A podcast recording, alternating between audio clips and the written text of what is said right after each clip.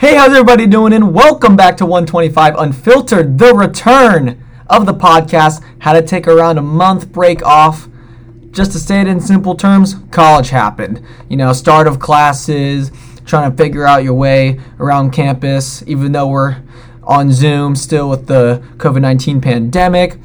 But regardless, I'm back and I'm so excited to get you an episode today. I've kind of been waiting uh, for the right time for me to come back. January for me was a really busy month again, start of classes.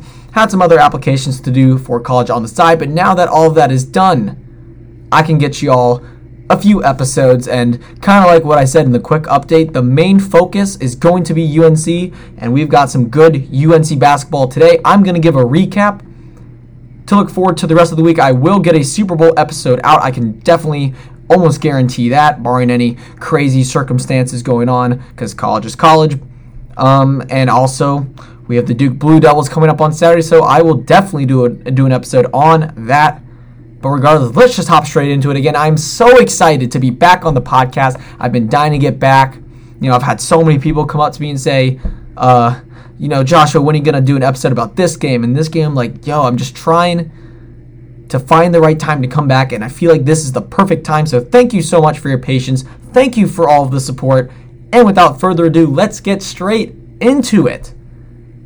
So I'm just going to talk about UNC basketball as a whole. I missed five games on the podcast to talk about games against Syracuse, Florida State, Wake, NC State, and Pitt. Just to say it um, straight up, we have won six out of our last seven. Ever since we started out 0 2 in the ACC, we've won six out of the last seven. We are now six and three in the ACC.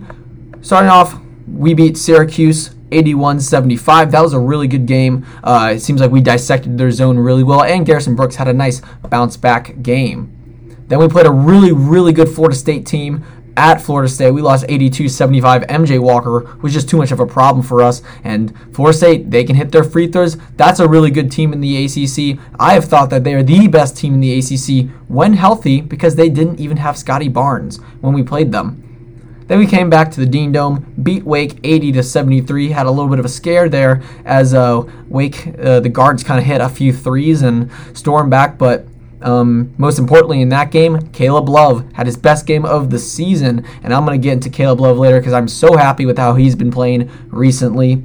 Then we had NC State, the revenge game, as they stole one from us earlier in the season due to our poor play. But we come back and, with my opinion, the best game of the season so far from start to finish. We won 86 76. Just again, an all around good game, and I'll get into more details later. And lastly, we played Pitt last Tuesday. We beat them 75 65. And here we are, 6 and 3 in the ACC, 11 and 5 overall. We've got games coming up against Clemson tomorrow. We've got Duke on Saturday. If we win those two games, maybe we'll be ranked. But again, we have to focus on Clemson first. Then we'll deal with those Duke Blue Devils. So I just I have a couple talking points, not a couple. I have a few talking points, obviously that I want to talk about. Five games. There's a lot to dissect here. First thing I'm going to talk about is Caleb Love's breakthrough. I've been waiting for it. I'm begging Caleb, please limit the turnover, start playing better, be aggressive. And that's exactly what he did against Wake Forest. Caleb Love, his best game of the season, he had 20 points on an efficient 7 of 12 shooting. 4 of set or let me slow my roll a little bit. Two or three from the three point line, four or seven from the free throw line, so we could have had a bit more. Only three turnovers, and one of the turnovers he kind of forgot how to dribble. He like double dribbled, but that was towards the end of the game. It didn't really matter. So he really had two meaningful turnovers. And then the next game against NC State, he puts up 15 on 6 of 15 shooting. Five assists. He did have five turnovers. Turnovers are going to be a problem. He's a freshman guard. But Caleb Love put up 20 and 15 in back to back games. He was looking to score. He was being aggressive. He was being a bit more decisive, even though he was making some mistakes. Got some nice dunks at the end of the Wake Forest game. I am just, his demeanor, his confidence looks completely different. He looked shaken at the start. It looked like he kind of forgot how to play. It looked a bit robotic. But he has certainly gained this confidence back, especially with that Wake Forest game. I was thoroughly impressed with his scoring ability and just his his he looked more in the game mentally. He was driving hard to the paint. I remember he had one really nice bucket where he missed a layup, got his own rebound, and then put it back up. That's the Caleb Love we need. He can score in the paint. He can get there. He's lightning quick. 6'4", good wingspan, good length. This that's the if we want to make it far in the tournament this year, or we need to make it in the first place, Caleb Love is going to be an X factor in doing so. But it it was just as a Tar Heel fan, it was really nice just to see Caleb Love put a couple points in the basket, let alone an efficient 20 point game. Love to see that as a Tar Heel fan. And we hope that he can he can keep the ball rolling because we're gonna need him against Duke. Next thing I want to talk about Armando Bacot, his consistency throughout the whole season, but specifically for these five games, he put up over 15 points four times. Other game he put up nine. He put up 15, 9, 18, 17, and 21 against Pitt. That means he, he's averaging around that 15, 16 point per game mark over that five game stretch. Armando Bacot has been really, really good and, again, consistent. Garrison Brooks been a little bit inconsistent. Day'Ron Sharpe a little inconsistent. But Bacot's been our most reliable big in his rebounding and defensive abilities, along with just his brute force down low with his drop step. And, you know, he was 8 of 10 against Pitt. That's what I really like to see from him. He's keeping it simple, he's getting to the hole, and he's being efficient. We love to see that from Armando Bacot. He has grown tremendously as a player this year and he's certainly going to take the reins over when Garrison Brooks heads out after this season. But I love what Armando Bacot has brought to the table. And NC State, 8 of 12 for 17 points. I said against Pitt, he was 8 of 10. He was uh, he was 8 of 10 again against Wake for 18 points. That efficiency is what we need. He's getting double digit rebounds for a few games, getting the double doubles. Pretty good from the free throw line as well. Again, really liking what Armando Bacot has done for this team. Again, we're going to need him against Duke and against teams like Virginia, Virginia Tech, Florida State when we play them again. Great sign from the Tar Heels. Now here's a new one that I haven't talked about yet because he's he was injured and he came back. Anthony Harris, been a complete game changer off the bench, spark plug. He has been everything we have been looking for in his limited minutes. I think he scored 11 points in, in 10 minutes against NC State. I do have the box scores up. Yes, 10 points in 11 minutes, 4 or 5. He's a good defender. He can shoot the ball. He's aggressive. He drives baseline. He looks to score and help his teammates score. And that's what I like about him. He has a good demeanor. Again, plays really solid defense. I really like Anthony Harris as a player. And if he continues doing what he's doing off the bench, that's going to be another guard that we can rely on down the stretch. I mean, he was in there crunch time against Florida State. Uh, that was his first game back, but even that game, he was really, really solid. I'm checking here Florida State. Yes, he had nine minutes, but he had five points, two of two, three assists. Keep an eye out for Anthony Harris. This goes for all college basketball fans.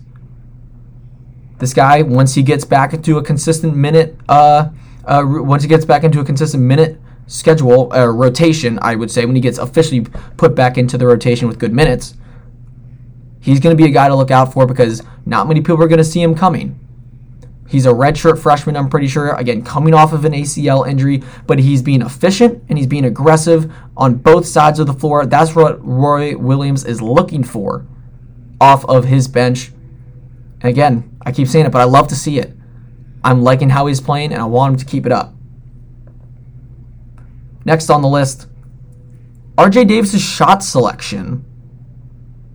I don't know. I don't know if it's just been me noticing this, but he's been well, he's been more efficient from the field, but his shot selection's better. You know, he's he's he's hitting his outside shots more. He's hitting a couple more threes than he normally does, making his mid ranges more than he normally does. He was three of six against NC State for 10 points. Great production off the bench. Against Wake Forest, I'm pretty sure he had another good game. Yes, 4 of 7 for 13 points. Florida State, the game before, 6 of 9 shooting for 16 points, 2 of 3 from three point range. He's just shooting the ball better. Again, he's more efficient. But I think that's because of his shot selection.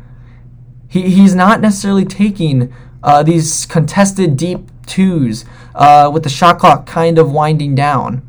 He's taking open three pointers. He's being aggressive as well. All the guards are just being more aggressive. And I think Roy Williams has certainly emphasized that to his team because it's showing.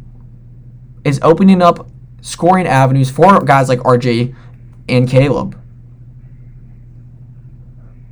You know, this is these guards, they're really showing up. They're really they are improving. And I said on an episode earlier,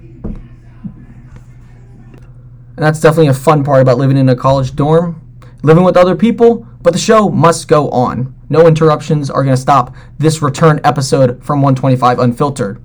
So as I was saying, I said on an episode, the guards were gonna we are this team is gonna go as far as the UNC guards will go. The young guards. And they're improving, they're playing better. Caleb's gotten so much better. Turnovers are still a problem, but he's shooting better. He's looking to score more. RJ's shot selection, as I've kind of said, He's been more efficient. He's taking more efficient twos and three pointers, and he's getting to the rack a bit more to get to the free throw line. RJ's a really good shooter. They're both in slumps, and now they're looking to get out of slumps. But in my opinion, none of this would be possible without Kerwin Walton's reliability. Number one, he is always there to hit a big shot. With Pitt storming back or NC State. NC State cut it within six. Pitt hit cut it against five when we were up uh, 16 or 18. And both times, Kerwin Walton hit a big three pointer to increase the gap. I know he definitely did it against NC State. But Kerwin Walton, just his his presence on the floor has opened things up for the other guards.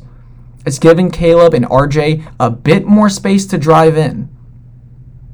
Which in that case, they've gone to the hole, they've converted at the at the hole in the paint, giving them some more space outside, especially RJ to, for his uh, his pull-up game, because he has a sweet jumper. But none of that would be possible without Kerwin Walton and his consistency and reliability from the three-point line. You can't leave Kerwin Walton open if you're an opposing coach. He's shooting the ball too well any open shot for Kerwin Walton is a good shot because he's shooting the ball again. He's shooting it at a high clip. He's not, he's a sniper from the outside, and he's it's not just catch and shoot. A pump fake sidestep dribble. He's driving for he's looking for mid range shots. You know he he he's putting the ball on the floor a little bit more. He's gaining a little bit more confidence. And I'm really liking what I'm seeing from him and the entire guard play has dramatically increased, and that's why we've won six out of our last seven games. Now I'm going to end talking about Garrison Brooks. Because that game against Pitt was really encouraging. First off, he had that really good game against Syracuse, where he, you know, that's that's his type of game to, to take control over. 5 of 12 shooting, 16 and 10, three steals, two blocks. He was all over the, the, the stat sheet but he knew how to dissect Syracuse's defense. He was perfect for that game. But the Pitt game was even more encouraging 8 of 11 shooting for 16 points, 6 rebounds. That game really made me think hey, Garrison can get back on track a little bit. We need his presence down, no, down low. We need his leadership in a game against Duke. We've got a lot of young players. It's their first big game against the Blue Devils guaranteed they have their own set of freshmen as well. But our freshmen need to be better than their freshmen, and we need Garrison to be on point against Duke. He's the leader on the floor, and he's got I and that Pitt game was so encouraging because he was looking for good shots. He wasn't necessarily like fading away, which he can sometimes. He was going up strong. And he was a huge reason why we won that game against Pitt. And also, he's been helping out Armando Bacot a lot because them two combined 37 points against Pitt, 16 of 27 shooting. Doesn't get much better than that, folks. It really doesn't. Their combination with Day'Ron off the bench, really good three, uh, really good rotation of big men. got three really solid ones. So Garrison's going to be huge with the upcoming stretch of schedule. We've got some tough games coming up. Again, we've got teams like Virginia for the first time Louisville for the first time, Virginia Tech for the first time, and Duke, obviously, which I've mentioned a few times. Garrison Brooks is going to need to go back to that, you know, the ACC uh, preseason player of the year form. He struggled in a couple games. But the Pitt game and the Syracuse game was really, really encouraging. So, I mean, I'm just asking for, from Garrison, I'm asking for at least double digit points. At least. And I haven't really talked about guys like Leaky or Day'Ron. Day'Ron had a really good game against NC State, by the way, 8 of 13 for 16 points. But those other five points, or six points, about Caleb, Bacot, Anthony Harris, RJ, Kerwin, Walton, Garrison Brooks, those are things that I noticed and really remembered from the uh, the five games that I watched that uh, I couldn't uh, do an episode on. So, lastly, I'm going to end with what should we be looking for for the next couple games? I want to continue seeing the guards be aggressive. I want them to get in the hole. I want them to go to the paint, get to the free throw line, and with that, your three point shot will open up. Keep looking for Kerwin. Get Kerwin involved early. He's always there to hit a big shot. And when it comes to the big men, get to your spots down low and just obviously just go up strong. You gotta be the aggressors. We're a bigger team than Duke. We need to body them on the boards. We need to beat them physically. You know, gotta gotta really fight for the boards. We gotta win the rebound battle. I just want to say beat them physically, not like obviously, you know, like fighting physically, but like we got to be the more physical team to win that game. 50 50 balls, everything counts against Duke. Everything's on the line. And the big men are going to be a huge part because when we win the rebounding battle, we get second chance points, we get fast break points. A reason Florida State beat us is because we didn't necessarily win the rebounding battle. If we did, it wasn't by a large margin. Their big guys were there to compete with ours. That's always been an advantage for this Tar Heel team. Duke doesn't have the bodies down low to compete with guys like Bacot, Sharpe, and Garrison Brooks. So to conclude, I am really, really impressed with the improvement of this team. It was looking bleak when we lost to Georgia Tech. Wasn't looking good. But now the guards are playing better with more confidence. They're contributing more scoring wise. And then obviously the big men, they're the anchor of this team. Bacot is really leading the charge in points. And, you know, I, I haven't really talked about Leaky, but he's always going to be solid defensively. Some nights he might pop off on offense, some nights he might not. But if there's one player that I want you to keep looking out for, it's going to be Anthony Harris. I think he's going to make a big, big difference as he gets more minutes. He's going to be a scorer. He's going to be a facilitator. He's going to be a defender. He's got the complete package, in my opinion, for a guard. And I'm so, so excited to see how it plays out. I'll most likely get you an episode after the Clemson game, and then I'll do a Duke preview. But aside from that, that those are my takes and my uh, opinions on the UNC um, on UNC basketball recently. Again, four out of the last five we have won, six out of the last seven six and three in the ACC. This team is trending upwards, trending in the right direction. We've got a whole another month of basketball and more. You know, we're UNC. We're not looking just to make the tournament. We're looking to we're looking to go far in the tournament, potentially try to make a run. And the way this team's looking, we might be able to make one. But regardless, thank you so much again for listening. I'm very happy to be back to get you this episode. And aside from that, I can't really think of anything else to say. Again, thank you so much for the support. Uh, I was glad that, that I was able to, to find the right time to return. I knew I wanted to. Life can get busy, obviously, as a college student. But this is something that I just love to do on the side. It's my passion. This is this is where I'm trying to go, obviously, in life. Want to go into sports broadcasting and communications and, and journalism and all that stuff. Um, if you haven't realized yet, but uh, yeah, this is this has just been something really fun for me to do, really fun during winter break, and I want to continue it for the semester to get you guys my opinions and takes on things like UNC basketball and NFL and NBA, which will be coming sooner. But I felt like this was a great start. So once again, and for the last time, thank you for listening, and I'll catch you next time.